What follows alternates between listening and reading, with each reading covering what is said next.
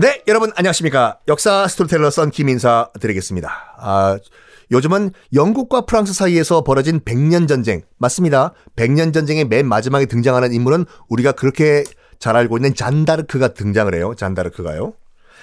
정확하게는 116년 동안 싸웠어요.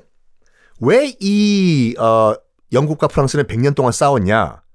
지난 시간에 말씀드린 거는 왕이 계승 문제 때문에 싸웠다. 이거는 명분이고 에드워드 3세가 말도 안 되는 요구한 거고 영국에.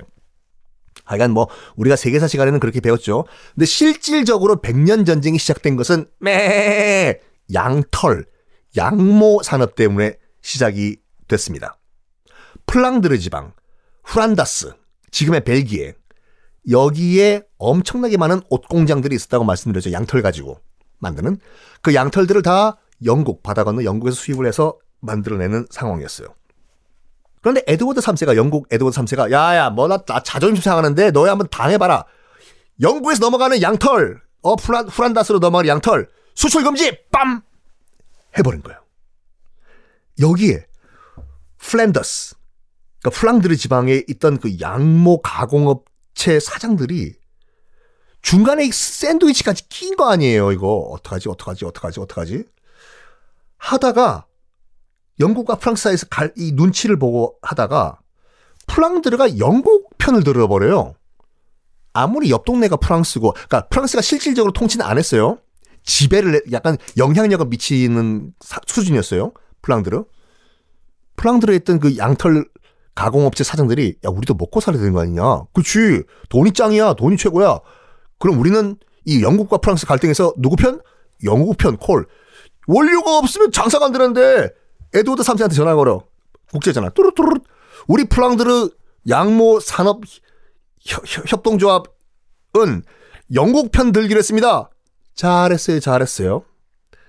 이거를 프랑스에 있던 필립 6세가 들은 거예요.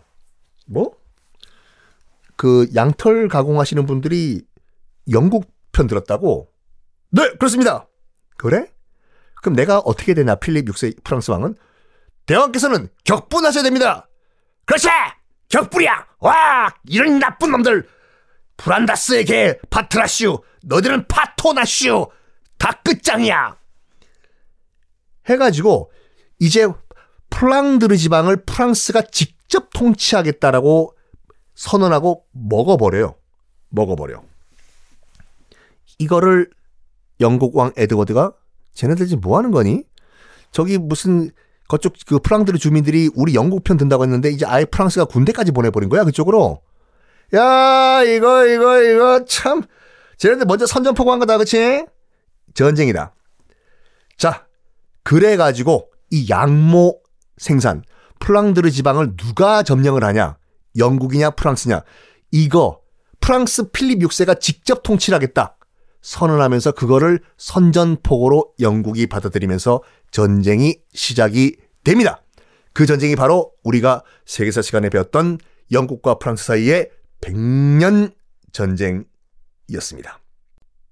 그러면 하필이면 왜 영국과 프랑스 두 나라냐? 독일과 스페인은 뭐 없냐? 없어요. 당시 유럽 대륙에서 그나마 나라다운 나라는 영국과 프랑스 두 나라밖에 없었어요. 끝. 근데 여러분 이거 왜 안 궁금하셨나요? 전쟁을 왜 100년씩이나 하냐? 그렇죠. 1차 세계대전도 4년 이 정도였지 않습니까? 6.25 3년. 뭐 물론 실질적으로 싸운 거는 1년밖에 안 되지만 정말로 100년 동안 싸웠냐? 실제로 정말 100년 동안 전면전을 100년 동안 하면요. 두 나라는 지금 존재하지도 않아요. 왜 100년 동안 싸웠는지 지금 말씀드릴게요. 이런 건 학교에서는 왜 언급을 안 하시는지.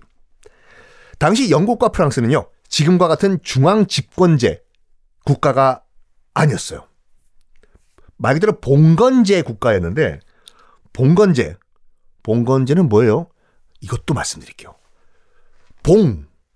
봉은 봉우리 할 때 봉자예요. 아, 그 봉우리 그 높이 뭐 쌓아 올린다 봉. 건. 세울 건설할 때 건. 봉우리를 세워 가지고 건설한다. 누가 이 표현을 만들었는지는 모르겠지만 하여간 땅을 땅을 가지고 나라를 만든다 이런 뜻인데 그러니까 봉건제는 간단하게 이거거든요. 뭐냐면 그 이 왕이 있고 왕이 있고 각 뭐 귀족이든지 아니면 실권자 방귀 좀 끼는 지방에 있는 사람들 보고 그쪽 지방은 너희들이 알아서 통치해라 이거예요. 거의 뭐 지방 자치제 정도. 뭐 우리로 치면 서울에 이제 왕이 있고 부산, 대구, 청주 이런데 너희들이 알아서 통치하십시오. 지방 자치하십시오. 이거예요.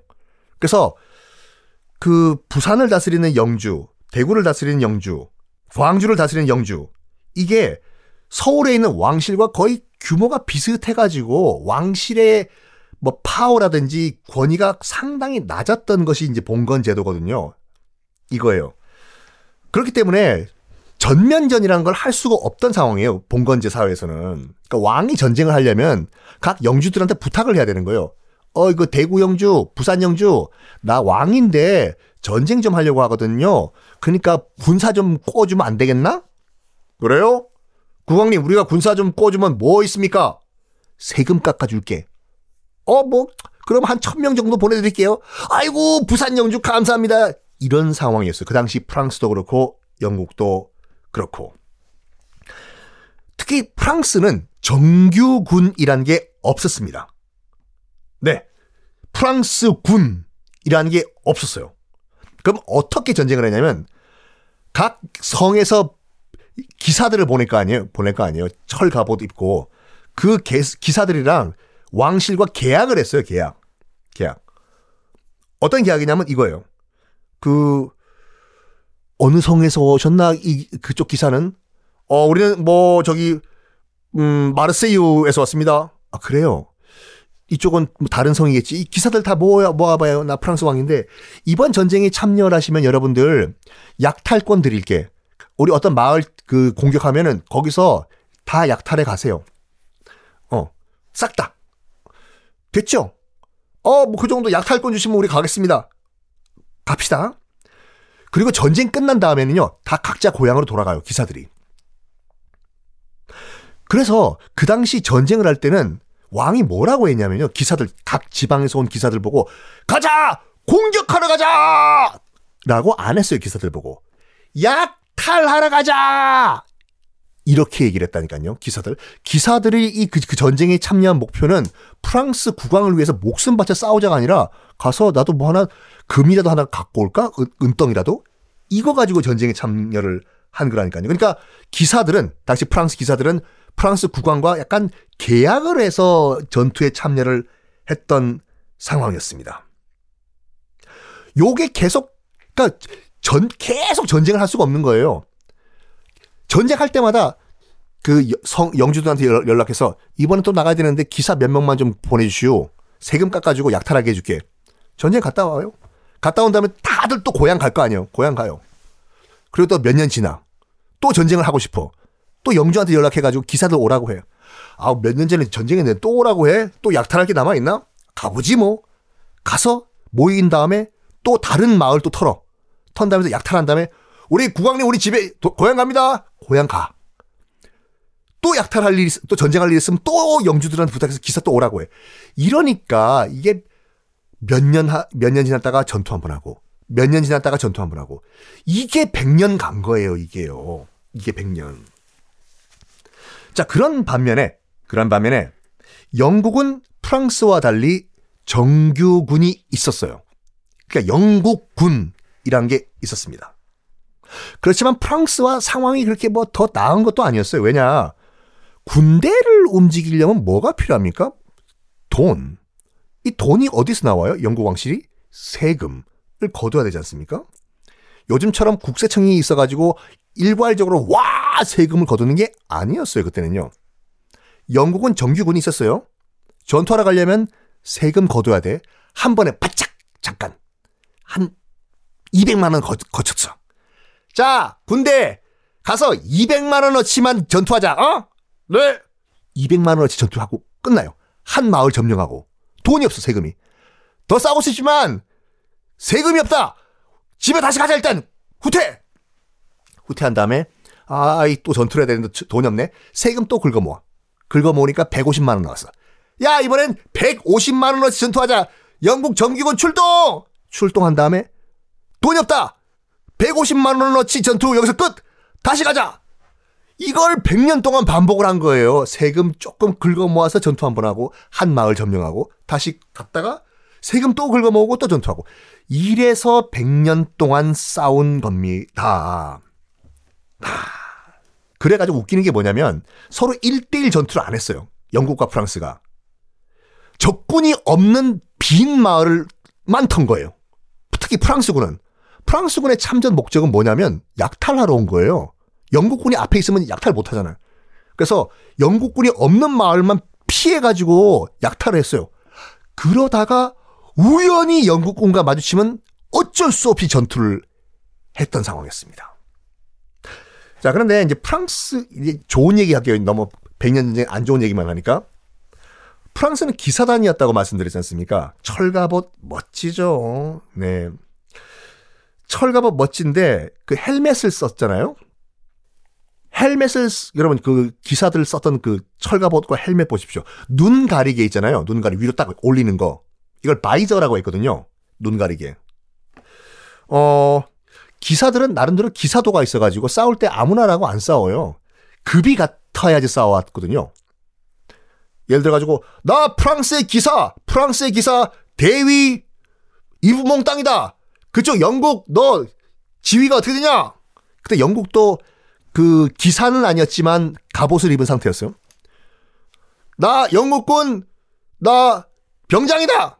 병장이 지금 대위랑 싸워야 나랑 똑같은 대위 나오라고 해. 어? 그래서 급이 맞아야지 이제 1대1로 막 싸우고 그런 상황이거든요. 그러면 서로 신분을 확인해야 돼요. 신분. 물론 뭐 얼굴 본다고 신분이 확인되냐인데 서로 그래도 예의, 기사의 정신을 뭐 지킨다 해가지고 눈 가리게 바이저를 서로 열고 신원을 확인한 다음에 싸우었어요 그때요. 야, 너 관등 서면 바이저 열어봐. 눈, 가, 눈 가리지 말고 열어봐. 나 프랑스 기사도 열 테니까. 착착 열고. 어, 얼굴 보니까 너 대위냐? 대위다. 어, 나도 프랑스군 대위니까 싸우자! 싸웠어요. 요게 바이저를 열고 상대편에게 예의를 갖추는 거 있지 않습니까? 이것이 뭐의 유래냐? 경례의 유래예요. 바이저를 위로 딱 손으로 올리면은 지금 경례하는 모습과 똑같지 않습니까? 그래서 전투하기 직전에 상대편에게 예의를 보내는 것, 바이저 여는 것. 이것이 오늘날 군대에서 경례, 충성! 이거의 유래가 되었습니다. 자! 이런 백년 전쟁 드디어 시작됐는데 어떻게 전개가 되는지는 다음 시간부터 말씀드리겠습니다.